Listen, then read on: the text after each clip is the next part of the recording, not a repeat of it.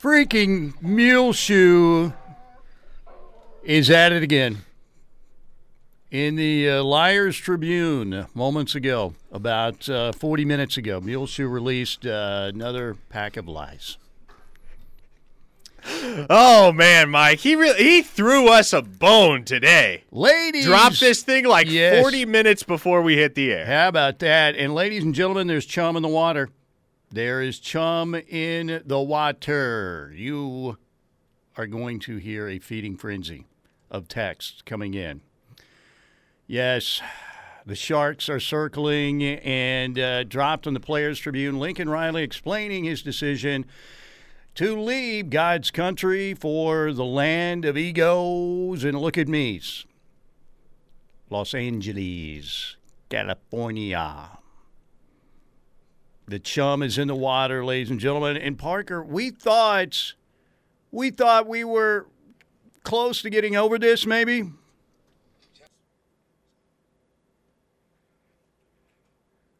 That's how I feel. I feel like Michael Corleone. I mean, come on.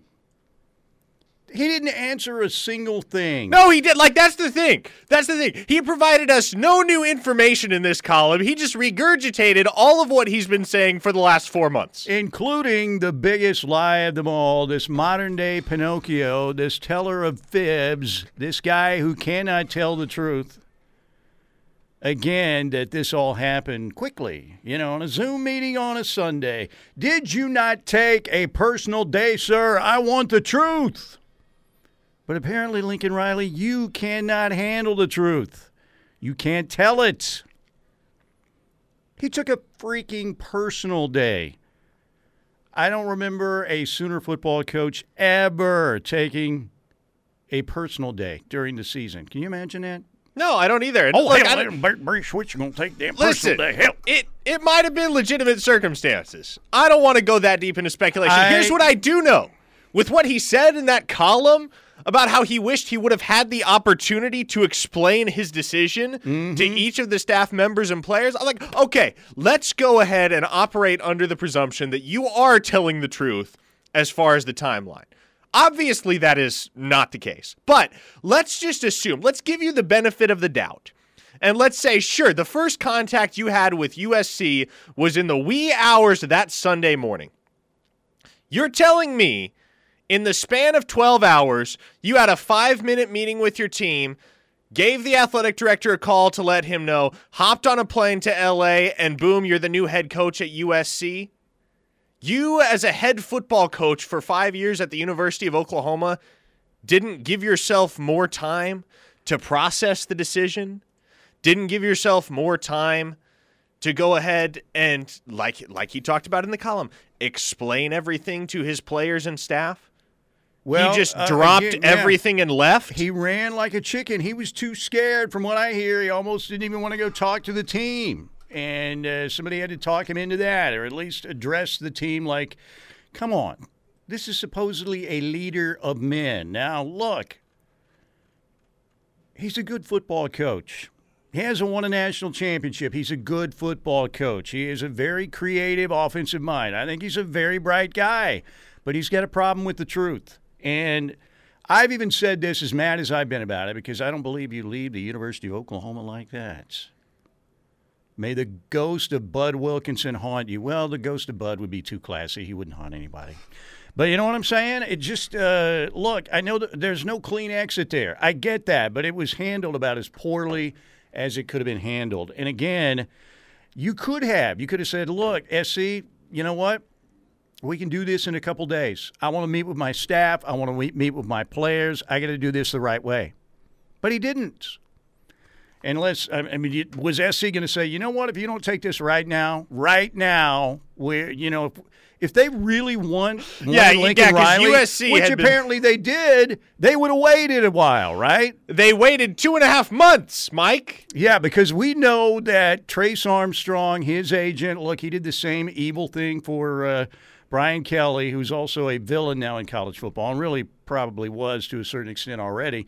But that was going on behind the scenes. Uh, do I know for a 100% certainty that the personal day wasn't something family related? That was my first thought when I heard that. I'm like, Lincoln Riley's taking what? Taking a personal day? He's not not there? Man, I hope something's not wrong. I hope everything's all right with his family or you know, somebody he's close to, you're thinking about, man, it's got to be a medical deal or something. And uh, we don't know for certain, but it's certainly very fishy. And there's no way in Hades that that deal came down on a Sunday morning Zoom in two hours. You may have finalized the deal, yes, but that deal had been talked about behind the scenes by Trace Armstrong. My belief is that Lincoln Riley met with them on that day. I don't know for a certainty, but that's my guess. Makes the most sense to me.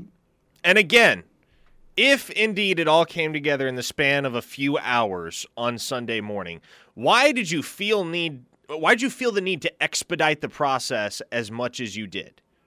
At that point in time, if you knew you were taking the job, your regular season was over at Oklahoma, you had no reason to rush things along. You could have taken a couple days, said, "Hey, you know what? Let me do the right thing on this end. Let me meet with everybody, explain what's going on, explain my decision, and then I'll be out there Tuesday or Wednesday to be introduced as head coach. Why did everything have to happen in the blink of an eye on Sunday it if it hadn't been premeditated? It was it was microwave. Eh, I mean, there's no way it happened in a microwave fashion though. This was slow roasting in a crock pot for the second half of the season. It's just Trace Armstrong was stirring the crock pot and informing Lincoln Riley, yeah, the meal's not done yet, but it's still, we're getting there. By the way, any chance you could take a personal day because they'd really like to meet with you in person? Can we do that in Dallas or something? That's my guess as to what happened. So, again, um, it's just there were no answers in that. It was on the Players Tribune, Lincoln Riley basically starts out by saying, I really want to um, thank you for giving me this opportunity. Really wanted to explain how this went down. He says a lot of good things about Norman and the University of Oklahoma. He didn't say anything like, well, the administration wasn't doing what I wanted, nothing like that. But again, it's this line that, well, it just, you know, all of a sudden it happened, and man, you know, two hour Zoom meeting, and I was out of there. I mean, there's just there's no way it went down like that. You you can't make a monumental decision like that without a lot of things going on behind the scenes for a while. And we wondered. I don't know if it started uh, really early because Clay Helton was, you know, how many was Clay Helton there for like three games or something? Yeah, two games. I two believe. games.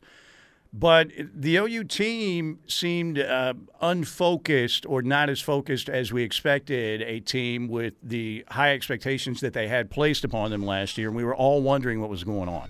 That doesn't mean, again, that they, they should have gone undefeated and won the national championship.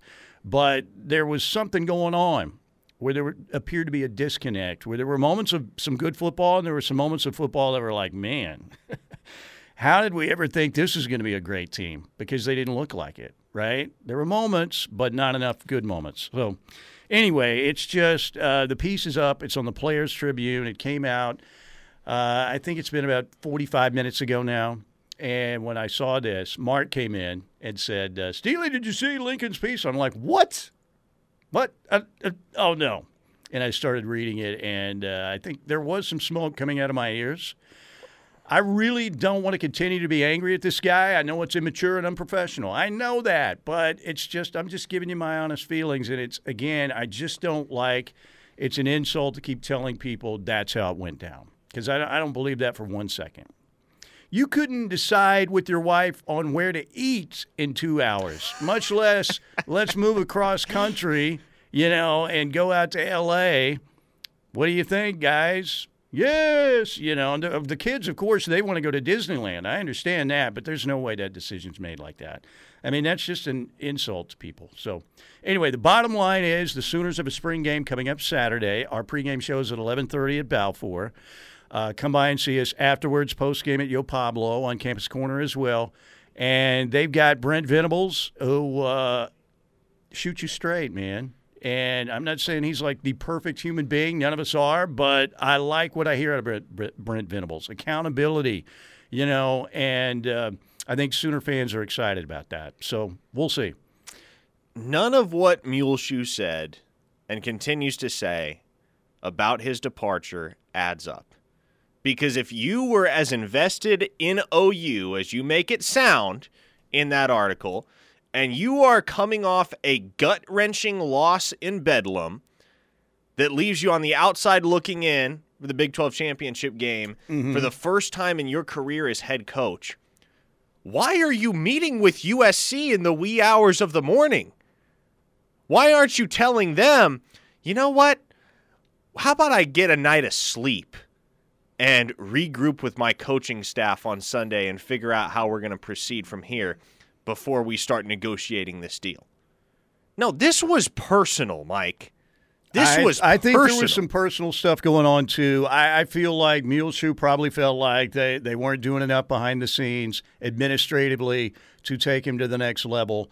Uh, for you know uh, competing in the SEC, but at the same time, again, basically the way he broke up, it's like it's like a high school or a junior high kid would. You know, can you take this note to my girlfriend? It's you know, it's telling her I'm breaking up because I don't have to face the consequences. Just give her this, please. Uh, somebody said on the Air Comfort Solutions text line, Lincoln needs a paper cut between his toes. oh man. So uh, anyway, all right, ladies and gentlemen, you want to do business with a man who doesn't lie? He's going to shoot you straight. How about Tim Lasher? Great Sooner. Lincoln Riley, no longer a part of the Sooner family or nation. He has been uh, he has been cut off. What what do they call it when you're excommunicated or what is it? Persona non grata. What is he? We'll figure it out. There's another word I'm looking for, but Tim, an outcast? Yes, he is an outcast. Yes. All right, Tim Lasher, Lasher Home Comfort Systems, your first hour sponsor here on the Ref. You can give them a call. You need your heat and air unit service, particularly your air conditioner right now. Get it tuned up. Give Tim and his great company a call 405 579 3113. We're just getting warmed up here on a Wednesday. Muleshoe has he's he started his fishing trip today. He started chumming the water with that ridiculous fib of a piece of fiction that he put in the Players Tribune. That was definitely fiction. All right, stay with us. We're coming right back. Okay, we are back on a Wednesday edition of Steelman and Thune at noon here on the home of Sooner fans, the Ref Radio Network. The lies of Muleshoe continue sticking with his BS story that, you know, it all went down in microwave fashion on that Sunday after the Bedlam loss. Yeah, right. You know what? Yesterday, I thought, uh, first of all, Colin Cowherd, who I, uh, I've said I believe uh, is the best in the business but continues to be an absolute clown. I saw where Dusty came after him. The feeding frenzy started there. And then we get the Muleshoe Players Tribune piece today where he says absolutely nothing, but continues the lie. And sometimes I just feel like this it's a total clown show.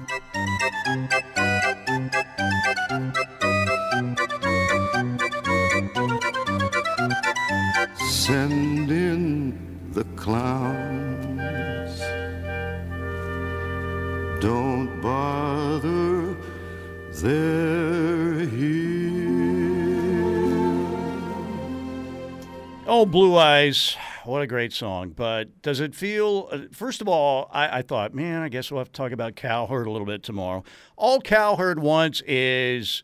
I, why is he trolling OU fans so because, hard? Because he is the master of engagement. The response, I mean, does he enjoy that response that much? I guess you know, uh, is he one of those guys that oh Oklahoma, bunch of chickens and you know schooners everywhere and hillbillies everywhere? That dude went to freaking Eastern Washington. He's not some sophisticate. I mean, he's he's pretty good at what he does, but yes. Uh, when I saw that yesterday, and then I saw the Sooner fans came out in full force. And look, uh, pot meet kettle. I'm the guy who's been dogging Lincoln Riley and and can't get past this stuff. I fully admit that, but man, he that's all he wants. That is all he wants. All right, but let's talk about what's happening this Saturday. There is a new regime. It is so weird that there is a new coaching staff here at OU that the fans are still super excited, ecstatic about because they were, I, I don't know if they were completely uh, worn out by Lincoln Riley, but there were starting to be more questions than positive answers. You know what I'm saying?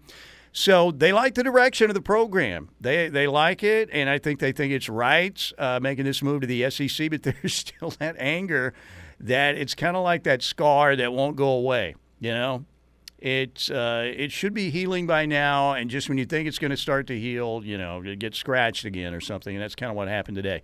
But let's hear what Brent has to say about this Saturday. The Sooners' new head man excited to see how it all plays out on Saturday. First of all, you know, we get a chance because the way college football's set up, we don't have like a preseason, and uh, you have your inter squad scrimmages, an empty stadium, an empty practice field. And so this is your first opportunity to really have a game simulation uh, with you know a great crowd, uh, expected a great crowd, and um, just a, a, game day type of an environment. So our guys can get on the field, coaches can get off the field, and we can uh, show what we can do. You know, you get you learn um, a lot when you're put out there, and you got to um, make a lot of decisions on your own, manage the game on both sides of the ball, and play within the rules. And um, you know, just some, sometimes you get exposed uh, through uh, that game day simulation and just uh, find out where we are. You have a good feel going into the game where we're at. But again, this is just another opportunity for us to go out and compete in a game like situation and see how our guys respond.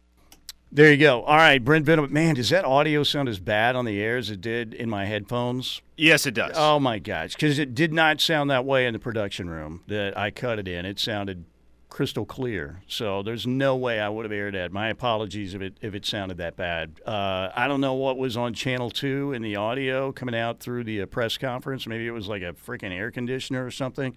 But I tried to put that into mono and then back into stereo and then back into mono. And it, it when I cut it, it sounded clear. So apologies everybody out there because I wouldn't have wouldn't have aired that. So anyway, I I thought it was gonna be fine. Anyway, Brent is again. He says they put the players in a lot of uh, you know stressful situations where. They are hoping that uh, they make the right play and make the right read, and you know know their assignments as well as you possibly can at this stage of the game with a new coaching staff. But uh, I think he's excited. He's expecting a huge alumni weekend. Yeah, my apologies on the the audio. I, I, promise you that did not sound that way in the production room. It sounded crystal clear. But there's a, I, I guess on the second channel there was uh, there was some interference there. So yeah, you won't hear that again. Anyway, it. Uh, I think it's going to be interesting. Dillon Gabriel playing for both sides. What do you make of that? Just because they're splitting up the teams. Obviously, red white. They're going to be on both sidelines. Um, it's it's going to be interesting to see. yeah, know. well, yeah, quarterback is the one position where you don't really have to assign those guys to sides because they're wearing non-contact jerseys anyway. Yeah, and you want to be able to, especially especially at that position, you want to be able to bring guys in and take guys out as you please, and uh, be able to get not only Dillon Gabriel exactly the reps in exactly the situations and on exactly the plays that uh, you have designed for him. But also, you want to be able to do the same with the newcomers, Nick Evers, for instance, or a guy like Ralph Rucker, who's been with the program a year but who hasn't participated in the spring game and was good enough last year that he beat out Micah Bowens for that number three job. Yeah. Which you think about it, last year being QB3 in Norman, Oklahoma was no small feat because the No. two ahead of him were elite football players. Yeah, and, and Spencer Rattler obviously did not have an elite year, and it's going to be interesting to see how he does out South Carolina with Shane Beamer there, and uh, obviously with Austin Stogner there as well. But uh, Caleb Williams was kind of the star of the show, wasn't he? Yes, he was. He was 10 for 11 Yeah. for 99 yards, rushed for 61 more, and he had that touchdown pass to Jackson Sumlin last year. Yeah, it's it's going to be interesting. Uh, they're expecting a lot of alums. I guess uh, Lane Johnson and Tom Ward talked to the team the other day. Uh, so Brent is uh, based on what we have seen from Brent Venables, he's doing just about everything right. You know, now we're in a honeymoon phase with this coaching staff. They can hardly do no wrong. Everything they say is, you know, is music to the Sooner fans' ears right now. But there's going to come a time where they might be down 14 to 7 in the third quarter in Lincoln or something. I, wouldn't imagine that would be the score. But, you know, and the Sooner fans, um, you know, there are going to be questions that arise during the season. There are going to be questions that arise, uh, you know, during the spring game. There are going to be some upset people on the text line Monday that didn't see something they wanted to see Saturday. And uh, a lot of times – the focus is on the offense or the quarterback, but it'll be interesting to see how Oklahoma fans react. What do you think is the uh, the thing that you want to see, and most of the Sooner fans want to see, where they'll feel good about Saturday and not be complaining about a bunch of stuff? Well, if Dillon Gabriel comes out and slings it, yeah, and is efficient and has a high completion percentage and makes a couple of wow throws. You know, it, it, it's kind of unfair that this is the mindset, but in an exhibition environment like this, everybody wants the wow factor. Everybody wants one of those wow plays. Mm-hmm. And so if that's what you get from Dillon Gabriel, then great. I think the fan base is going to be super excited. Uh, but one way or another, just being able to know that the future of the quarterback position is in good hands and these fans have every reason to believe that it is, but uh, being able to see that with their own two eyes, I think, will be big. Yeah, and it, it usually it starts with quarterback, right? Uh, it well, not usually. It always starts with quarterback. So we'll see how he does. Uh, he met with the media yesterday. I think he's been very impressive. Seems to have a uh, you know kind of a calm, cool, collected, laid back personality. But Brent's been talking about uh, and you know other guys on the staff about the way he has led in the locker room so far, which uh, they seem to be very impressed with at this point. So, three o'clock on Saturday. 11:30 for our pregame show from Balfour uh, on Campus Corner, and then we'll be at Yo Pablo afterwards. Our, did I see rain as a good possibility now? Rain Saturday? does appear to be a good possibility. Yes. I mean, it, it's going to have to be a downpour, though, right? For for or Brent is not going to be. You can't leave in light rain. Brent is saying he didn't care about the weather, any of that stuff, what side of the stadium you're on, uniforms, any of that. You need to be there. So, unless it's a monsoon, you're expected to be there. Jerry Schmidt will probably part the skies with some Jerry Schmidt version of Thor's hammer if we do get overcast rainy weather. I think you're probably right. Yeah, that wouldn't surprise me one bit. All right, uh, Air Comfort Solutions text line. We're going to go there here. Uh, let's take a couple before we go. We got Jesse Crittenden coming up in the next segment. We'll get to some of those uh, next segment and definitely in the last segment. So if you haven't heard your text yet, don't worry. We're going to get to them all. 405 651 3439 in the Air Comfort Solutions tax line. Let's talk with the uh, Norman Transcript sports editor covering the Sooners, Jesse Crittenden, when we get back here on the ref. Welcome back to Rick Springfield Wednesday here on the home of Sooner fans. I'm Mike Steely along with Parker Thune, and we bring in the sports editor of the Norman Transcript. That would be Jesse Crittenden getting ready for the spring game coming up this weekend. He's jo- joining us on the law offices of Rod Polston, Oklahoma Tax Resolution Line. We're going to talk about this, uh, you know, Muleshoe Players Tribune thing here in a little bit, but – uh, give me three Jesse Crittenden storylines for Saturday in the spring game. Yeah, absolutely. First, I want to say thank you for the the, the Jesse's girl return. Uh, I very much appreciate that.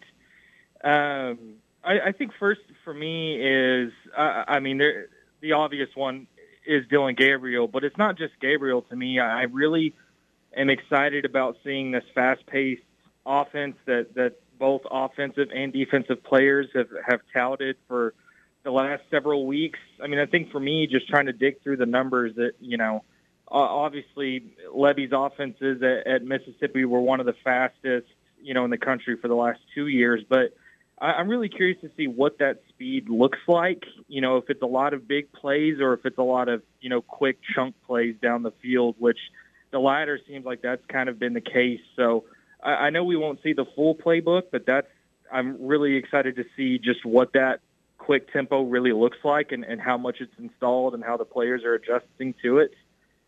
Um, I, th- I think secondly is obviously the, this new Venables defense, uh, Venables and, and Ted Roof. But you know specifically, you know what do I mean? What do the coverages look like? How aggressive is this defense? You know, what are the defensive line schemes? How do these new players fit in um, on that side of the ball? How do the returning players fit in on that side of the ball? We have some uh, a few players that are you know playing new positions. So how does that all kind of work together? And I think the third one that's almost kind of been forced by by Brent Venables is I mean what is the what does the attendance look like? What's the atmosphere look like? Uh, this is such a unique spring game in you know in, in Oklahoma's history. Uh, obviously, with a lot of new, um, a, a lot of new, more new than this program's kind of used to, and that's really been the message. I mean, Brent Venables was at it again yesterday, talking and kind of challenging fans to come to the spring game. So normally that wouldn't be as much of a storyline, but I, I think Brent Venables has kind of made it one. All right, Jesse, we need your thoughts on whatever this is that Muleshoe and or his publicist published last hour in the Players Tribune. I don't know uh, how in depth you've had a chance to examine the article, but uh, have have you gotten the chance to at least look it over? Yes, I have. I actually just read it a few minutes ago before I hopped oh, on. please, please give us your unbridled thoughts on all of this.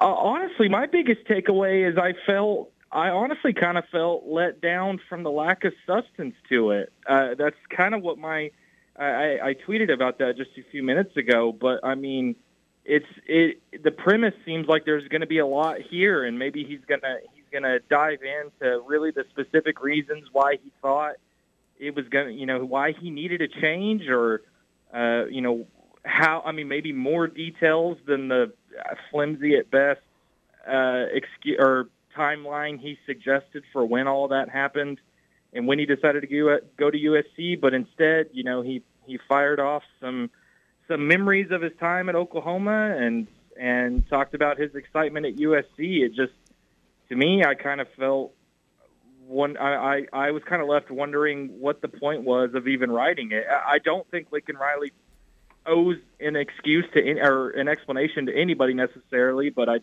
I just don't know what the point was in writing it. Yeah, if you're, and, and I even agree with you on that. He really doesn't, uh, you know, it's his life. But at the same time, if you're going to put out a piece, you know, finally get a uh, chance to address this. I've been wanting to address this for a long time, and it was, it looked to me like a PR puff piece you guys are both super young and I'm super old, so the old people out there will get the reference. I felt like this was kind of like that ABC special that Geraldo Rivera did when he was going to open Al Capone's vault on live television. And they build it up, all the suspense and everything, and then he opens the vault and hmm, nothing there. Okay, have a good evening, ladies and gentlemen. There was absolutely, I felt like there was nothing in there at all, you know, that uh, hadn't already been – you know, we know that he's he's got good memories at Oklahoma and all that. That was again, I think, just a PR puff piece because there weren't any real answers. I thought to some of the big questions out there. All right, I want to get back to the spring game. You you talked about three big uh, angles that you're looking at this weekend. Is there a story that maybe uh, is somewhat under the radar for the spring game that maybe we should be thinking about? Yeah, I mean, I, I, I, def- I mean, there's so many, there's so many angles to look at for the spring game, but I think one of the things for me is obviously Dillon Gabriel has has gotten a lot of the attention, and and that kind of increased yesterday with with Brent Venables mentioning that. I mean, they're going to split the teams up evenly, but Dillon Gabriel is going to take snaps for both teams. So I mean, obviously that's exciting to see. You know, we're going to get a chance to see him with with a lot of the different skill players and different offensive lines on both sides. But I'm really excited to see the the quarterbacks behind him, um, specifically Nick Evers. I mean, obviously the you know the freshman four star guy that's um, that's come in as a part of this new class, and I mean. I think there's a lot of reason to be excited about him, but I mean, you know, obviously Dillon Gabriel is going to be the starting quarterback, but what what does it look like behind him? Who gets that second quarterback job? I mean, I think all indications point to Nick Evers, but I mean, I, I think it's going to be great to see him on the field. What does he look like? He's such a young guy, but I mean, obviously Dillon Gabriel isn't going to be the quarterback at Oklahoma forever. Um, so I mean, you know, if you're looking towards the long future, and we don't know what's going to happen, but I mean, is Nick Evers, you know, can he show something that maybe indicates he can he can be a future quarterback here as well? All right, Jesse, let me ask you this. Obviously, we're looking ahead to the spring game and the guys that we are going to get to see on the field come Saturday. What about the guys that we won't get a look at until the fall? And I'm thinking about guys like CJ Coldon, the transfer defensive back from Wyoming, or the two offensive tackle signees, Jake Taylor and Jake Sexton. Uh, the cornerbacks from the Tulsa area, Gentry Williams, Jayden Rowe. As you look ahead to the guys that are going to join this program over the summer, who do you think has the chance to make a year one impact for this team, but we just might not realize it until August or September? Yeah, that's a really good question. It's it's so hard to say, right? When you when we haven't seen them, uh, you know, really on the practice field yet, um, you know, and and they haven't really had a chance to to be fully into, um, you know, what the team is doing yet, or what the team has been doing in the spring. Um, so so it's really hard to say, but I mean, I, I think I think a couple of those guys that you just mentioned really are um, are the biggest examples to me, especially uh, Gavin Sawchuk. So I mean, I, I think I think that's I mean, as, you know, we're going to see a lot of, of Eric Gray, um, you know, in, during the spring game, and we're going to see him a lot uh, coming next fall. But I, I think there's going to be a lot of um, uh, there's I think there's going to be a lot of opportunities for running backs behind him. So I mean, I, I think all of those guys are, are an example. But I think the running back room has really been a point of interest for me. So I, th- I think he's a good example of that. Jesse, good stuff, and uh, we'll be talking again soon. Thanks for your time again. I appreciate that. Thank you, guys. Jesse Crittenden, Norman Transcript Sports Editor. Riverwind Casino, you want to get outdoors at the spring game. By the way, I'm looking at right now 24% uh, at kickoff and moving up to about 37% at 6 p.m. So it looks like uh, the best chance of rain would be right after the game, and sometime around – uh, maybe six, maybe seven o'clock. But right now, uh, three to five, it's looking like 24% chance of rain. You want to get outdoors in the summer too, of course. How about some great music, some great food from some great food trucks? You can do it all at Riverwind Casino outdoors. Beats and Bites 2022 is approaching. The first show will be May 28th, Night Ranger and Starship with Mickey Thomas. That'll be the first show out. Great craft beers from Coop Ale Works. You can even bring the pet out there, enjoy yourself, have a great time, have some great food, have a great great experience shopping as well with retail vendors out there. Then in June, Everclear and Sister Hazel with Deep Blue Something on June 18th and July. Two great shows. The Randy Rogers Band on uh, July 9th, followed by a fireworks spectacular, and then Scotty McCreery on July 30th. You can get your individual tickets Right now, they're only five bucks a piece at riverwind.com. Another reason why Riverwind Casino is simply the best. Coming right back and going right to the Air Comfort Solutions text line next here on the ref.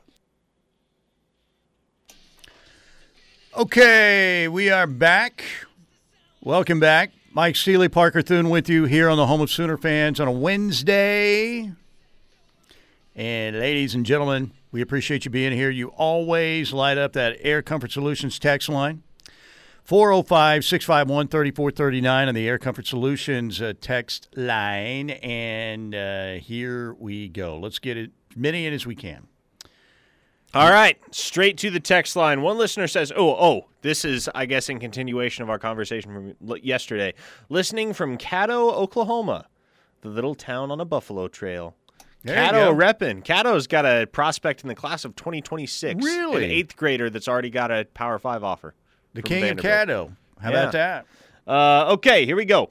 If you're a hiring manager offering an eight figure annual salary to someone to lead your organization and they don't have the wisdom to consider the offer for longer than two hours, you probably don't want that guy leading your organization. Uh, yeah, uh, you're right. I like that. That's why there's no way that decision happened in two hours.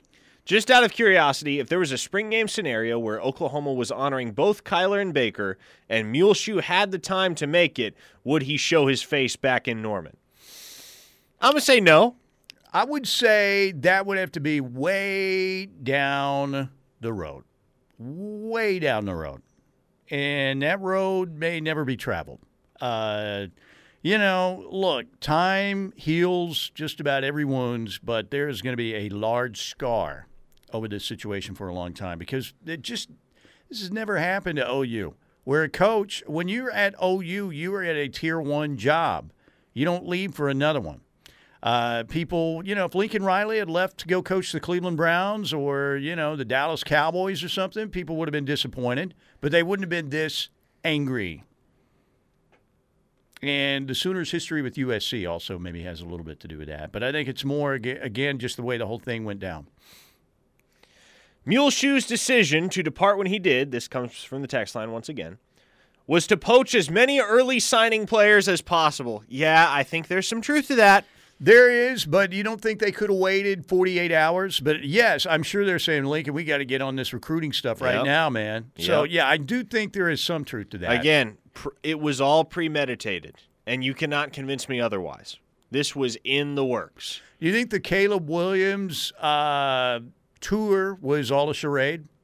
The Caleb Williams tour, what do you Uh, mean? Wisconsin, or maybe it's going to be UCLA, or maybe it's going to be Ole Miss. You know, all this Caleb Williams discussion was maybe I- like, you know what, you should look around because it's going to look really bad if you just come straight here. Yeah, I think that's more what it was. Was the reality that they didn't want it to make it seem like, oh, you know what, we're just going to USC to follow Lincoln. Okay, uh, back to the Air Comfort Solutions text line. Chase says, I would just like to see great intensity from all the players this weekend, especially on the defensive side of the ball. And of course, Dillon Gabriel slinging it a few times. Thank you, Chase. Thank you very much. James says, please pardon my high degree of dislike of Muleshoe when he keeps peeing on my leg and keeps telling me it's raining. Yeah, it's, I mean, look, if he would have come out and said, you know what, Oklahoma, I didn't think the administration was doing that. We weren't ready for the SEC. People would have been super angry too. There's no doubt about that. But to continue with this facade, this fiction that this all came down in a couple hours is just an insult to people's intelligence. There's no way. Somebody says, I truly believe if you had an FBI agent break down his behavioral profile, they will label him a sociopath. Truly. There is some narcissism there, yes. Okay. Oklahoma Johnny says, it's a troll job developed by Cowherd for Bestie Muleshoe to float out there knowing it will generate clicks and responses for Cowherd to dig into further. Yeah, and, and I believe a lot of that statement right there. I do. But why does why does Colin Cowherd need clicks? I don't know. You know, I mean, is he that big of an egomaniac? I guess. Look, we're living in a society where everybody's looking for their attention and clicks. I don't get it. I don't tweet a lot. I just it just doesn't interest me that much. Maybe we're going to be in a society one day. We, we're moving in that direction. That Black Mirror episode where your personal worth was basically associated with your amount of followers and retweets and likes and all that stuff. If we ever get to that society, smother me with a pillow. Totally. All right. I will sign documentation uh, uh, for whoever wants to do it. That this is, I, I don't want to be in that society because that is complete narcissism. And I, I, we're already kind of moving in that direction.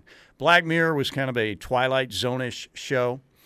And there was one episode again where your personal worth, basically on the CCTV cameras, when people were walking around, uh, had a little blurb over their head that said how many followers they had, how many recent likes, all of that stuff. And that was how they determined if the person was worth anything or not. Chase in Orange County says, in regards to the article, liars never drill down into specifics. So that is why Muleshoe's explanation dealt with nothing but generalities. I agree with that, Chase. I think you're right on the money. You don't want to get into specifics because it's harder to keep the lie out there. You you've got to be generalities is the perfect word, and um, you know, don't explain too much because you're only going to dig yourself a hole. And you know, I get there. Look, if Lincoln Riley had said, "Man, you know what." Uh, I wish it wouldn't have happened this way, but I got a call from my agent, you know, midway through the season, had heard about SC's interest, uh, was trying to focus. Look, he would have never said that because he would have been torn apart during the season. But again, I I think Chase nailed it in regards to how they're approaching this. This to me was kind of a pup piece thrown out there. Man, oh you, I'm telling you, I, I really did love you. I really did. Uh huh. You know, I'm so I'm kind of sorry. Which again, like he didn't say anything in that article that he hasn't said already. No, like I said, it was like when Geraldo opened Al Capone's vault on TV and there was nothing inside. You're expecting something. Oh, where really? Lincoln Riley's on the Players Tribune? What? Really? Oh, well, we've heard all this before. Okay, thanks. It was the same boilerplate crap we've gotten from Muleshoe in every single press conference he's ever done. That's not the meal you want. The boilerplate crap does not sound very appetizing. It was an MRE. That's what it was. An MRE. oh man. All right, back to the Air Comfort Solutions text line here, real quick. If BV wins a natty in a few years, people will thank Riley for leaving. Other than that, he's never welcome back. Yeah, and that's why this spring game is so needed. And, you know, if you're a member of the OU staff, a new member, and you're Todd Bates or you're Miguel Chavis or you're Brent, and you're listen, driving around listening to the sports radio, I'd be a little bit perturbed if they're still talking about Lincoln Riley this much. So, you guys, if you are, you know, you can get mad at me. I, I need to get over it, move past it. I agree. Uh, but it's stuff like this when it comes back up. It's just like I said, nothing has, nobody anticipates a coach leaving OU for another college job. You know, and, and the same thing, same agent, right? For Brian Kelly and Lincoln Riley. And they left Notre Dame in Oklahoma. You don't leave Notre Dame in Oklahoma for another college job unless you get fired or, you know, like I said, if Lincoln Riley had gone to the NFL, uh, I think people would have been upset, but not nearly to this level. This is a tsunami of anger. And it would have been, you know, would have been a little wave, not a big one like the Hokusai wave. So, anyway. All right, we got another hour to go. We'll keep those texts rolling in and talk a lot more spring football. We got a lot to get to. Hour number two ahead right here on the ref. Ah, yes, Wednesday. Hope your Wednesday is going along smoothly so far. Mike Steely, Parker Thune, Steelman and Thune. Well afternoon into the one o'clock hour. Good to have you with us. Air Comfort Solutions text line always right there for you. 405 651 3439. That's 405 651 3439. We'll get there here in just a little bit. Uh, also, Thank you to the Seth Wadley Auto Group in Pauls Valley, exit 72, for a great deal from the Seth Wadley Auto Group and a great guarantee. Oil changes, engines for life on newer used gas or diesel. That's a heck of a deal. What is going on with the Cole Adams? I was waiting to see last night. Excited to get an offer from the University of Oklahoma. I, in fact, I had Parker Thune uh, notifications on and, and, and never got notified. Yep. He doesn't have an offer yet.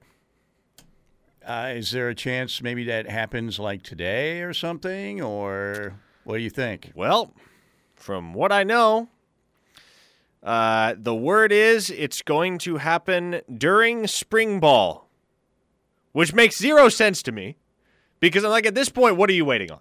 What are you going to see or not see in spring ball that is suddenly going to change your opinion on whether Cole Adams deserves an offer or not? During spring ball, like, would that be during this weekend? Uh, no, I'm, th- I'm next month probably when all the high schools are doing spring ball. oh, okay. Yeah, yeah. I don't know, Mike. I don't know what the deal is here. I don't know what the holdup is. I don't know why OU continues to drag their collective feet in this recruitment. Because if you know you want Cole Adams and you know you're going to offer him, why are you still waiting? He showed up to campus, he took the visit, and now apparently it's got to wait until spring football begins for Owasso High School? Hmm. It just doesn't make sense. As Slim Pickens said in Blazing Saddles, what in the wide, wide world of sports is going on here? It's kind of weird. Kind of weird. All right. Any other big names, new names that uh, you discovered are coming to Norman this weekend for the Oh, spring we game? got a laundry list. I got okay. Let me just run through some of them. We'll hit the uh, hit the important ones. Okay, so Cayden Green will be in town. Nigel Smith will be in town. Dylan Edwards is coming. Jaquaize Pettaway is coming. Joshua Bates, the three star center commit, is going to be there. Jackson Arnold, your quarterback of the future. Peyton Kirkland out of the state of Florida, the offensive tackle. David Stone, the local boy, five star now at IMG Academy. Jacoby Johnson and Bai Jobe are going to be there. A uh, couple of the couple of the signees, not enrollees yet, but signees are going to be there. Uh, Gentry Williams and Gavin Sawchuk for sure. You'd figure Jacob Sexton will be there because he comes to just about every game since he committed. And I'd figure there's a good chance Jayden Rowe uh, is going to be there as well. So we'll see about that. Uh, but yeah, man, this this list just gets bigger and bigger and bigger with every single day that passes. So those are the few of the more high profile names still in the process of confirming another several that would be huge. Do So, you think David Stone is close? Yes. Do you think that might happen this weekend? Would I bet on it? No. Is there a chance? Yes. Don't like don't don't go into this weekend with that expectation. I'll just put it that way. Okay. So again, is this weekend uh, as this list keeps growing, and maybe there'll be a few other names uh, on it. Obviously, will it surpass the previous weekend, which was the what the one on the sixteenth? Was it in uh, March? I think it was that weekend. Uh, the fifth or the twenty sixth. The 20 Those were those were the two weekends in March. so this one in, in the same ballpark, or does it have a chance? Yeah, to be it's the definitely definitely in the same ballpark. Yes, I would say very comparable. Could end up being a little better. Could end up being not quite as good, depending on who they have confirmed over the last few days here and who decides to show up at the eleventh hour. But uh, no, there there will be big names on campus one way or another. All right, let's get to the Air Comfort Solutions text line 405 651 3439. Oh boy, Kendall says Oklahoma staff should be ashamed. Cole Adams needs to go to Bama. Kendall is like he's got eight by tens of uh, Cole Adams all over the living room uh, wall and frames. I think he loves him some He's Cole got, got Adams. the little wallet insert. Where does he live, by the way? What city? What's, I, I think sure. Kendall's from Owasso. Yeah, that's. I think he's a Wasso guy. So yes, but no, it is strange. There's no doubt. if Brent Venables does win a national championship, can you guys print up a giant thank you for leaving card and let your listeners sign it before sending it to Tebow? Sure, we'll put. Uh, that sounds like a job for. Uh, you know, owners ownership could do that. Yes, absolutely. One listener says, I wish Muleshoe would stop talking, trying to ruin my holiday. Another says, Why is Muleshoe's coaching picture still hanging in the ticket purchase shop by the stadium on ASP? Put up a Brent picture. What Is that, is that true? Oh boy, I Wait, I figure whoa, this- Whoa, whoa, whoa, whoa, really? I figure the students would have picketed by now if that were if that were still the case. But Oh, yeah, that's got to come down. That's got to come down now. At least there needs to be a mustache on it or something, if it's even up there. yeah, defaced at, at the very least. And don't and you could do a mustache, but nothing else, nothing tawdry. Okay, uh. Uh, that, that was our uh, texter actually from Muleshoe again, wasn't it? oh, really? I think it was our texter from Uh, I'm, Muleshoe. I'm just cycling through here. One listener says, "I think actions reveal true character." And Riley disappointed. He wasn't who we thought he was. On a bright side, his defense was soft. The bright side is, as a lover of defense, I'm not sad for the change in direction and philosophy for the Sooners. That's a good uh, summation right there. That's uh, very succinct and to the point and well written. But and here's what I think is we all thought, man, Lincoln Riley, and, and again, I'm not telling you that Lincoln Riley can't coach football. He can. He's a really good offensive mind. Uh, and I think he's a good head coach. Is he one of one of those coaches who's going to win a national championship or multiples? I don't know. I would say, uh, could he get one at SC? Yeah. Could he, you know, become, you know, a Dabo, Nick Saban, somebody like that? I, I doubt it. But again, to me, I, I think we all thought when he was handed the keys to the Mercedes that he would appreciate that and would probably be at Oklahoma for it whenever, it, as long as he was coaching in college, he would stay be at Oklahoma. You know, as long as he was winning games. Uh, we had always thought, well, maybe to Cleveland with Baker, you know, when they got rid of Hue Jackson, or maybe to the Dallas Cowboys when they got, you know, that was always, well, Lincoln might leave, but it would be for the NFL. Nobody anticipated this. And I don't think he was as bought in here. Maybe he was initially as we thought he would be. I do think Brent is more bought in, much more bought in here. Because this is a destination job for him. When you think about how many opportunities Brent Venables had to become a head coach over the years, Mm-hmm. it just becomes all the more apparent. This was a destination job. Lincoln Riley got the OU head coaching job because he was due for his first head coaching job anyway.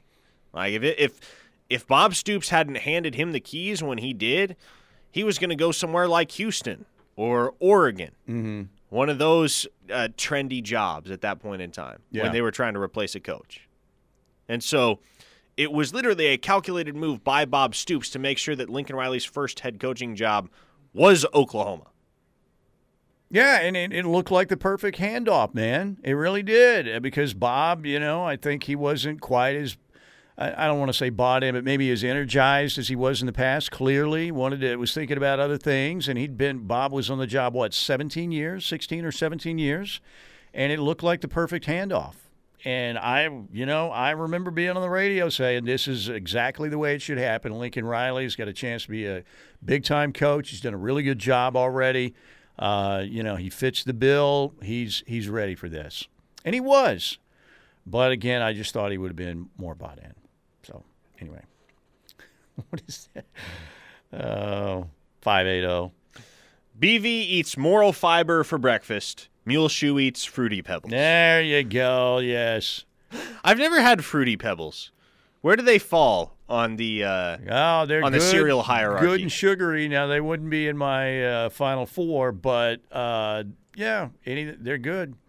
They created a, a fine after cereal milk too, which is also very important. The finishing milk is very important to your cereal choice as well. one listener says, "I cuss out Lincoln Riley every time I look at my souvenir cup and his face is on it, I think you need to get rid of that cup. You know, or repurpose it." Let's see. What would be a what would be a suitably dishonorable use for such a vessel?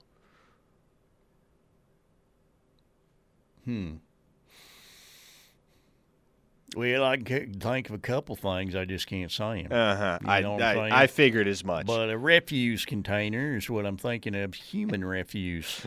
but uh, other than that, I'm not sure. Kendall asks why why are you guys making me sound like a crazy man? Just a proud supporter of OK Preps athletes in my area. Look, we're all supporters of Cole Adams. I don't think you'll find anybody at this station that isn't on the Cole Adams bandwagon. Kendall, you said the other day that you were going to burn all your Sooner gear if it didn't happen. So that's that's a little Yeah, okay, send the receipts. Send the receipts. Yeah, that it's a little pullover is in the fire today. So don't come after us and say why. You know, you sent it. We read it. Just saying. I'm just messing with you. All right. Uh, we should take a break right here. Thank you to the Seth Wadley Auto Group in Pauls Valley. We have corrected. Thanks to Tyler McComas doing uh, work for us. Thank you, Tyler. Because I never would have aired that audio. I, I promise you that Brent audio that we ran first segment, second segment actually of the first hour sounded perfect in the studio. And it didn't sound perfect on the air. But we uh, we're going to talk more about the spring game. We're going to take more of your texts. And again, thank you to our second hour sponsor, Seth Wadley and the Seth Wadley Auto Group in Pauls Valley. Exit 72 in Pauls Valley for a great deal on a vehicle. All right, keep those texts rolling in. And um, the Sooner softball team back on the diamond tonight in Denton against North Texas. OU won 9 to 5 over Wichita State last night. How about ORU scoring six runs in the 12th to beat OSU, the second ranked Cowboys, 15 to 9 at O'Brate Stadium last night? We also have some uh, NBA basketball stuff to get into. The Suns, man, the dynamic has changed in the uh, NBA playoffs after what happened last night. We'll be right back. Keep it here. All right, we are back. Mike Steely, Parker Thune on a Wednesday. Thanks again to uh, the Seth Wadley Auto Group, the uh, fine folks down there in Pauls Valley, exit 72 for a great deal on a vehicle there, and the uh, tremendous guarantee. Oil changes, engines for life on your news, you new or used gas or diesel. Jeez, dude, talk much. How about a career in radio? Talking like that. Okay. All right. Uh, we will be heading back to the Air Comfort Solutions text line. Uh, basketball last night. Uh, the Pelicans' win over the Suns is significant also because of the injury to Devin Booker who uh, had 31 last night but left late in the game. He was 7 11 from three point range, but New Orleans behind Brandon Ingram's 37, CJ McCollum's 23, won the game in Phoenix to even that series at one game apiece. New Orleans again wins by 11, but Devin Booker has had hamstring issues in the past. When will he be able to come back? We may find out something a little bit later today. I wouldn't think it would be game three. Hamstrings can be very problematic, and you never know. But the way the Warriors have been playing, especially with that new death lineup, and Jordan Poole has been unbelievable. Uh, you know, the Suns, I, I, was thinking again before last night, uh, we may be looking again at the Suns and the Bucks in the NBA Finals. But clearly, uh, Devin Booker's health is very much in question, and that changes the whole uh, way we look, I think, at the Western Conference Finals right now. Uh, the Heat beat the Hawks 115 to 105. Trae Young had 25, but he was only 2 of 10 from 3. He is 2 of his last 17 from three point range. But Atlanta will be headed back home. And by the way, Duncan Robinson, who had uh, 8 of 9 from three point range in the opening game, did not score last night. Miami, though, got 45 from Jimmy Butler and won the game 115 to 105. Memphis beat Minnesota handily by 28. Ja Morant had 23. That series even at one game apiece after the T Wolves won the opener. And then tonight you have the Nets and the Celtics. Huge game tonight, six o'clock on TNT. Celtics won uh, game one on uh, Jayson Tatum's last second layup. Marcus Smart recently named the Defensive Player of the Year and uh, has been playing great. The Celtics have been uh, red hot during the second half of the season. That's a very intriguing series. Big game, I think, for Boston to hold serve tonight. Uh, the Sixers play at Toronto. Philly leads that series two games to none. Tyrese Maxey's been playing his you know what off. That's on NBA TV at 7:30, and the Bulls and the Bucks 8:30 tonight on TNT. All right, you had your fun, Steely. I ain't, right. I ain't here to talk about no NBA. I want to hear right. about Sooner football. Get back to OU, would you? All right, uh, this is Brent uh, yesterday at his uh, meeting with the media talking about the current state of the Sooners heading into the spring game. Three o'clock, it's coming. So um, we've had a, an amazing spring. Um, really, just uh, finished up little ice cream sundaes out there. Uh, we're making them go into a, an accountability run and uh, had the ice cream truck after we had a half scrimmage today, and really finished up in a great way. So. Um, our guys have accelerated through the finish line, have been very intentional and purposeful uh, about uh, you know just having the right mindset, not just showing up to practice, but being again very focused and um, intense. And I've seen just great improvement across the board. Some of it more incremental um, than others, but just seeing fundamentals improve and just how to play the game, how to practice the right way how to compete the right way, how to show up to meetings the right way, how to run on and off the field, how to stretch the right way, how to be a good teammate. Um, just been a lot of fun. How to respond. Been a lot of adversity. We've intentionally gone out of our way to put our guys in a lot of tough, strainful situations.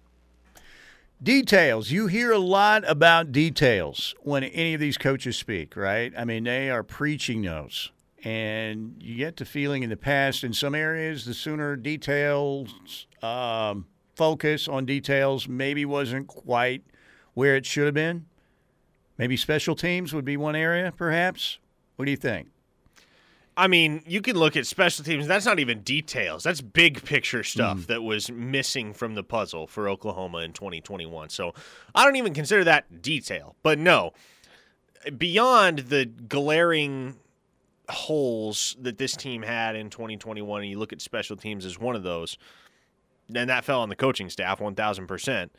And the fact that Muleshoe refused to emphasize special teams. Beyond all of that, there is a lot as far as detail, especially at detail in technique, that these coaches are making a concerted effort to educate their players on. Miguel Chavis was wearing cleats at practice on Saturday. I don't know if you saw that, but like you see the videos of him circulating on social media where he's like lining up against his ah, guys. I love it. He's he's in cleats at practice.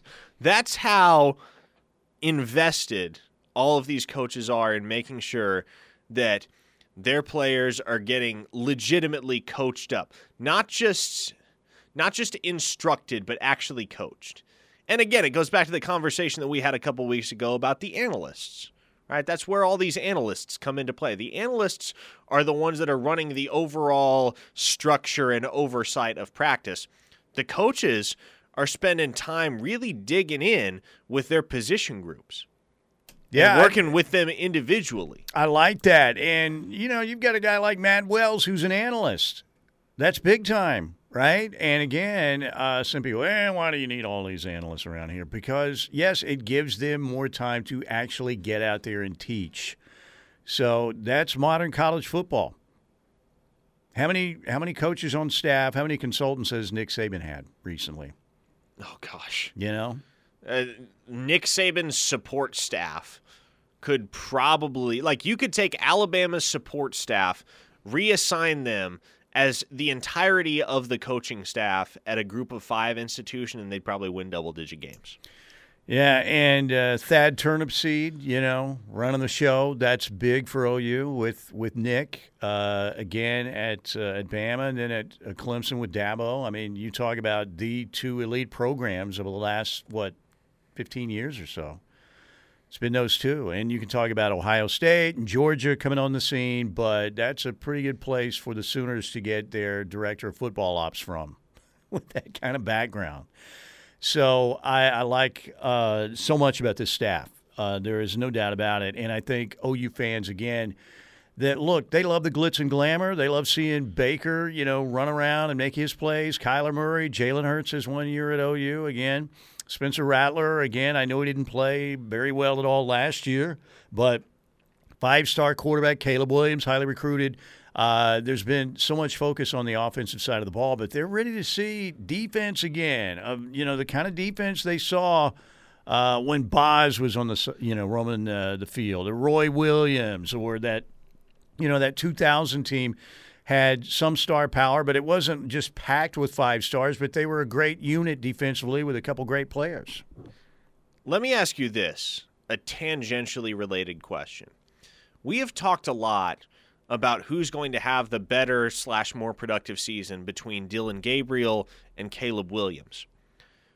I don't know if we've talked about this. Who do you think has the better slash more productive season between Caleb Williams and Spencer Rattler?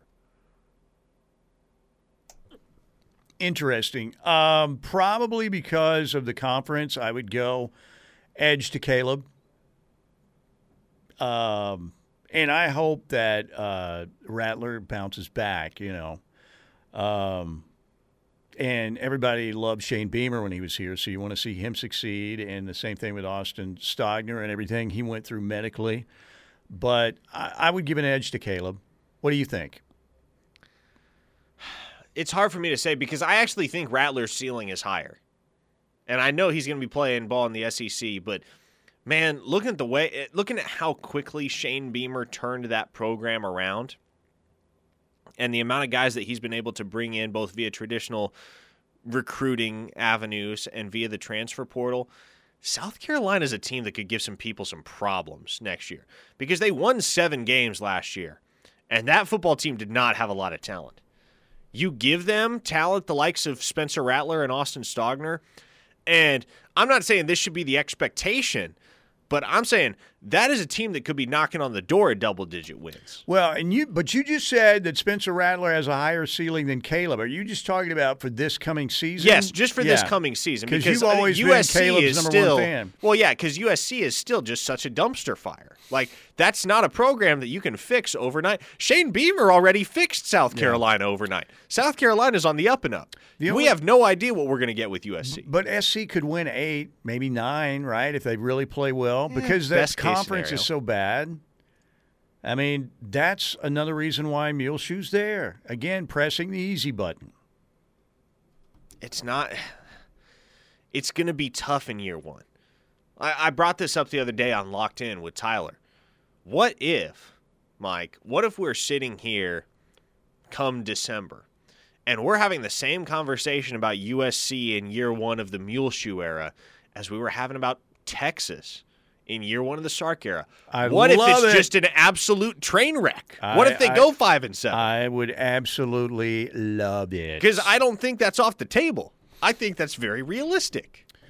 I think he's going to win there, and I think he's going to win pretty big. My question again is, can he win? Now, this year, I think you know, like eight and four would be really good for USC. They might be able to go nine and three, but I do think he's going to win out there. No, he will. Yeah, and I He think will. he's going to, uh, you know, it, look. A lot of it, I get it, man. USC is a prestigious program. If you like, you know, if you can deal with the traffic and some of the headaches out there, okay.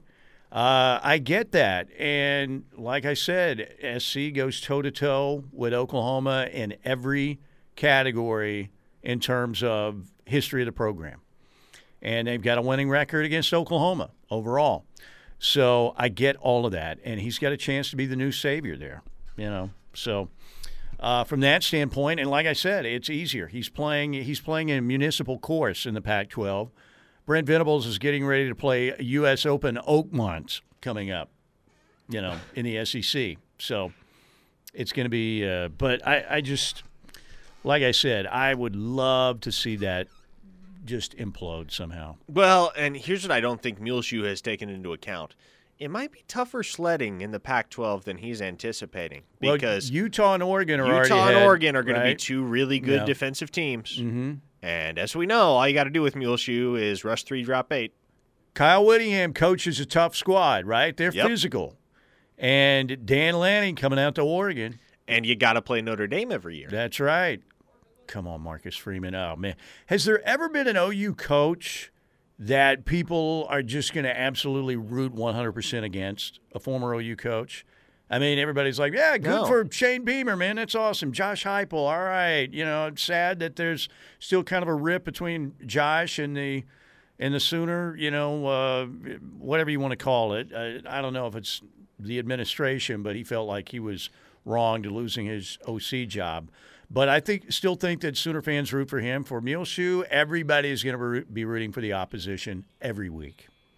Because So- nobody's ever spat on the program like him. That's right. So get your Rice gear right now because that's who Muleshoe opens with. Rice. Go Owls. All right, we're coming right back. Keep it here. Back to the text line next here on the ref. The Lies of Muleshoe. Soon an E ESPN 30 for 30. I did watch The Shark uh, 30 for 30, which was really well done. Excellent. Really well done. If you're a golf fan, you can't miss that. 90 minutes of greatness. It's a good uh, documentary. But Muleshoe continues to uh, put the lie out there. Muleshoe was not bought in this last season. Muleshoe, again, I think it, at least, maybe it was even sooner, pardon the pun, but by midway through the season, uh, how was it even in early in the season? Like I said, it was it was the line from the Buffalo Springfield song. You know, where you're thinking there's something happening here. What it is ain't exactly clear. There's a man looking for a new job over there. Telling me I get to take care, something like that. You know what I'm saying? I mean, come on. Like, again to, to continue to put out this lie that this all happened that's not there is no chance. So okay puff piece you want to kind of oh the OU fans don't like me now or whatever. Okay write your little lies tribune piece and try and pass it. It's not gonna it's not gonna do anything there is no band-aid that can cover up a gushing wound that is still bleeding Now, again, my argument here, Mike, is if you were truly bought in at Oklahoma, why are you on Zoom at 2 a.m. with USC officials? Of course, I, I don't know it was 2 a.m. I'm obviously sensationalizing a little bit. But why are you on Zoom in the wee hours of the night with USC officials? And why does it take all of 12 hours from you going to going from losing a bitter, hard-fought bedlam game to accepting a new job? Mm-hmm. There is you- no tact involved, and the fact that there is no tact involved leads me to believe that you were not bought in. Because if you were bought in and you did care as much as you claim to care about the institution that gave you your big big break as a coach, you're going to leave with a little bit more grace than that. Or at the very least, you're going to take a day to make sure you've got all your affairs in order. I'm a firm believer in that Muleshoe was upset about the move to the SEC. And I also believe that he probably thought that uh, OU's coaching staff and maybe some of the things that uh, he had at OU, even though he had the freaking Taj Mahal for an office, that he didn't think they were ready for that move. Quite equipped. And uh, Trace Armstrong started casting the reel, maybe. Or maybe Trace Armstrong, his agent, knew that, particularly after the Clay Helton situation uh, unraveled there at USC, guess what? SC's looking, just throwing that out there. And Muleshoe thought, here's my chance, you know, jump ship. I don't want to have to battle, go battle those guys in the SEC. And man, I need more here. And uh, but there's no way, no chance again that that happened on a Zoom call on an early Sunday morning. Zero. And I believe that the missing day, there had to be a meeting maybe somewhere in Dallas or something, may, would be my guess, that there was either a really long, I, I believe they probably had to meet in person, would be my guess. Again, I'm not saying this, for, but that's how I think all this went down. There's no way all of this stuff, you know, came together as quickly. Like I said, that you don't make a microwave coaching deal like that that quickly. Now, again, did they finalize everything? Maybe on that Sunday morning, yes. But uh, and to think that his agent wasn't orchestrating all this stuff, uh, making sure it was all happening behind the scenes, is you know just naive to think that that wasn't happening. Trace Armstrong, you know, got made himself a bunch of money, made Lincoln Riley and Brian Kelly a bunch of money, also made them villains. But I don't think they care. No, they don't. I don't think that. Obviously, they don't care. When I mean, getting, when they, when they made the moves, it showed they didn't care. when you're getting paid as much as they are, mm-hmm. you don't really have to care. No, absolutely not. So again, I'm rooting for the sailfish to spear Muleshoe with a non-threat, life-threatening wound uh, when he does his deep sea fishing excursion, and maybe Mini Me Clark Stroud gets pulled overboard and dragged by the boat for like a mile, and he's he's fine too. I don't want anything, you know, but that would be good because he's always attached to Muleshoe, right? Well, if he's attached to Muleshoe, wouldn't they both get dragged overboard? Well, yeah. I mean, again, nothing life threatening, but again, a small flesh wound that heals in like a year, or maybe leaves a permanent scar, but there's no, nothing close to any life threatening organ. So, anyway, Oh, this brought my. back, like I, I- said, play Michael Corleone again because this is what happened today. This is when Mark came in and said, "Did you see the uh, article in Players, the Players Tribune, Lincoln Riley?" Just when I thought I was out, they pulled me back in. How do you think that came together? How do you think what came together? The Lincoln writing in the Players Tribune. Do you think that was orchestrated by? You know what? I know these OU fans hate you now, but let's let's let's get on the Players Tribune. I, I I- like. You know I, what? I legitimately have no idea what the rationale was behind putting his own pen to paper and saying literally exactly the same things he's been saying for four months. no, no, no, no. I'm not saying there's anything in the the piece that he wrote. well, no, no, no. there- That- like that's what I'm saying, though. I don't understand the rationale. Yeah. If because there was like, Right. it's literally pointless. You're you- not giving anyone any new information. But do you think that was orchestrated by Muleshoe or like his agent, like Trace Armstrong? All right, you want to do a little spin control? You know what I got for you, Lincoln? They hate you in Oklahoma now. I know that's a strong word, and some people that really know you, they don't hate you, but the majority of the state, Sooner fans do. Let's, you know what? Players Tribune. That's where we can go.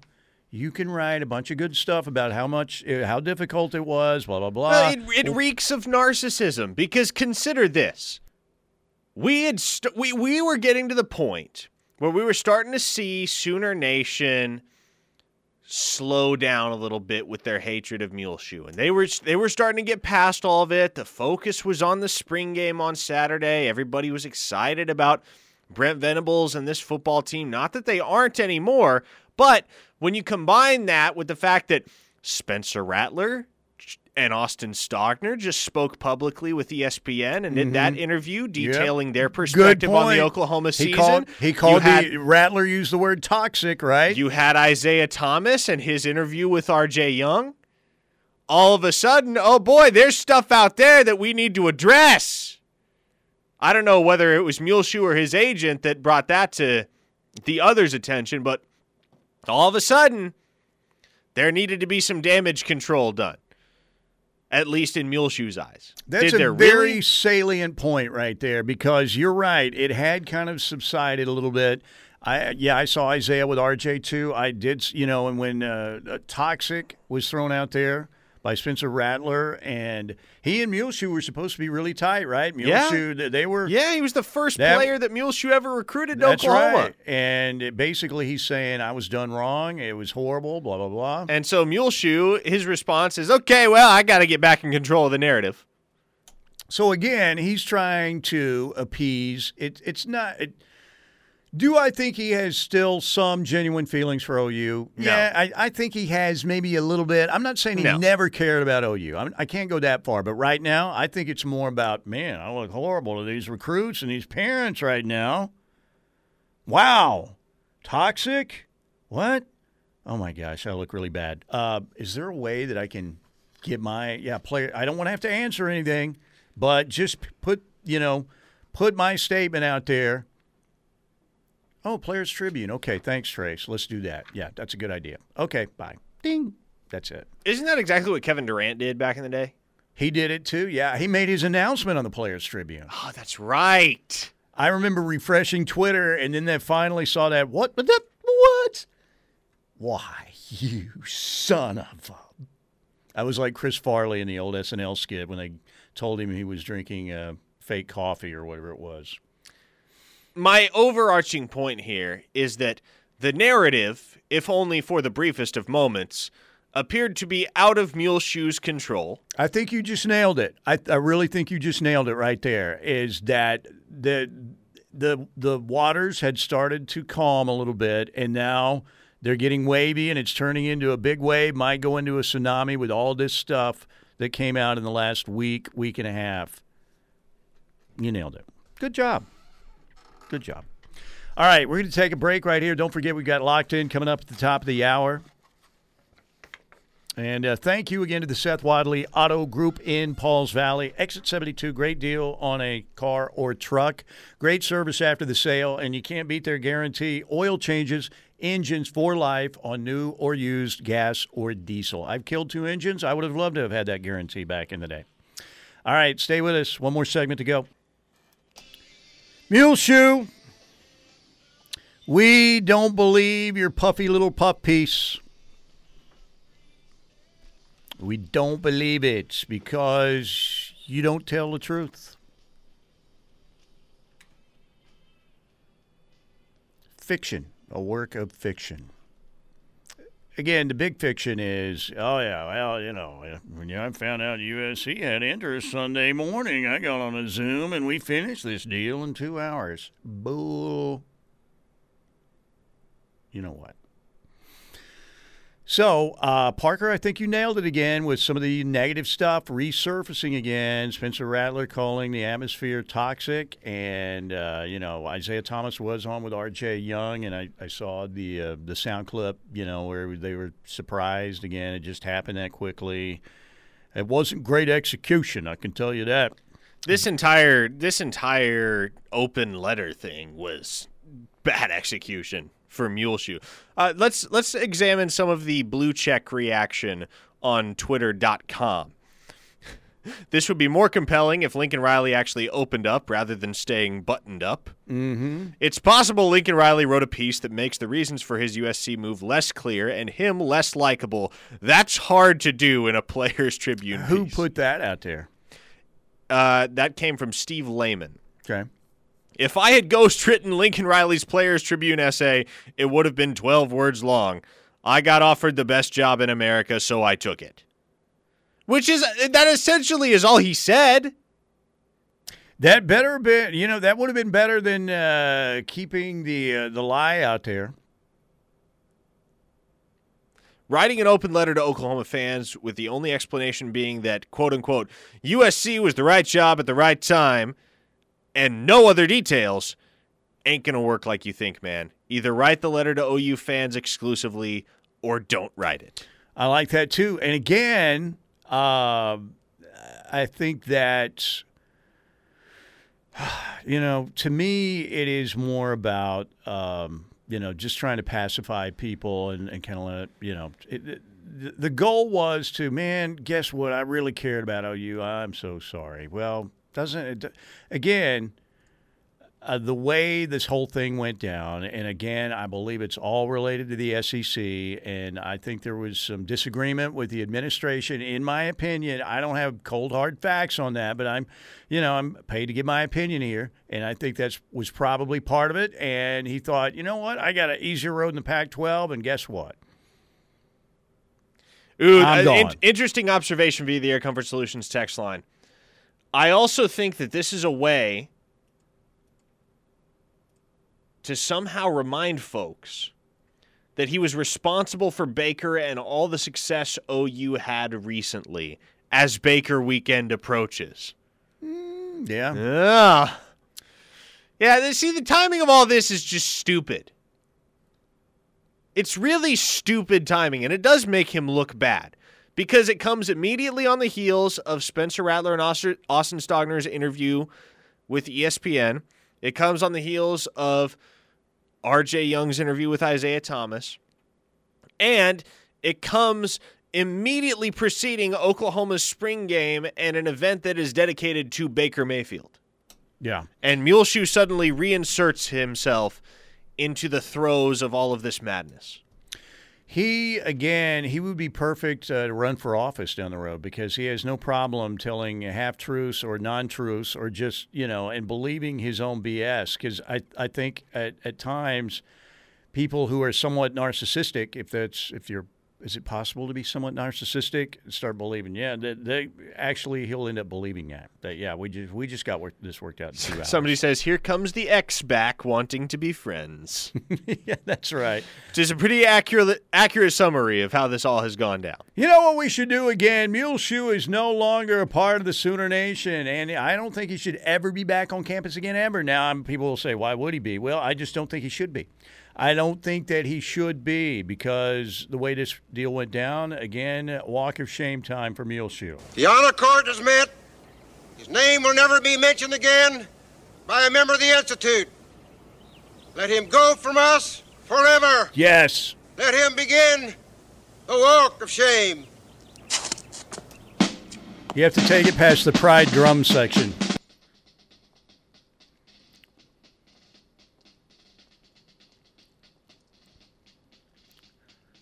Course, he's walking towards a $15 million mansion on a hill overlooking the ocean. So maybe it's not that shameful. I mean, it is shameful. The whole act was shameful, but hey. Yeah, there you go. All right. So, yeah, I was uh, surprised to see that happen today on the Players Tribune, but not surprised about how it was written and portrayed by him. Okay, everybody, we've got locked in coming up. Tyler McComas going to have a a good take on this. And then uh, with Teddy on the rush, it'll be interesting uh, to hear what Teddy has to say. Everybody have a wonderful Wednesday. We'll see you tomorrow at high noon, okay? Take care.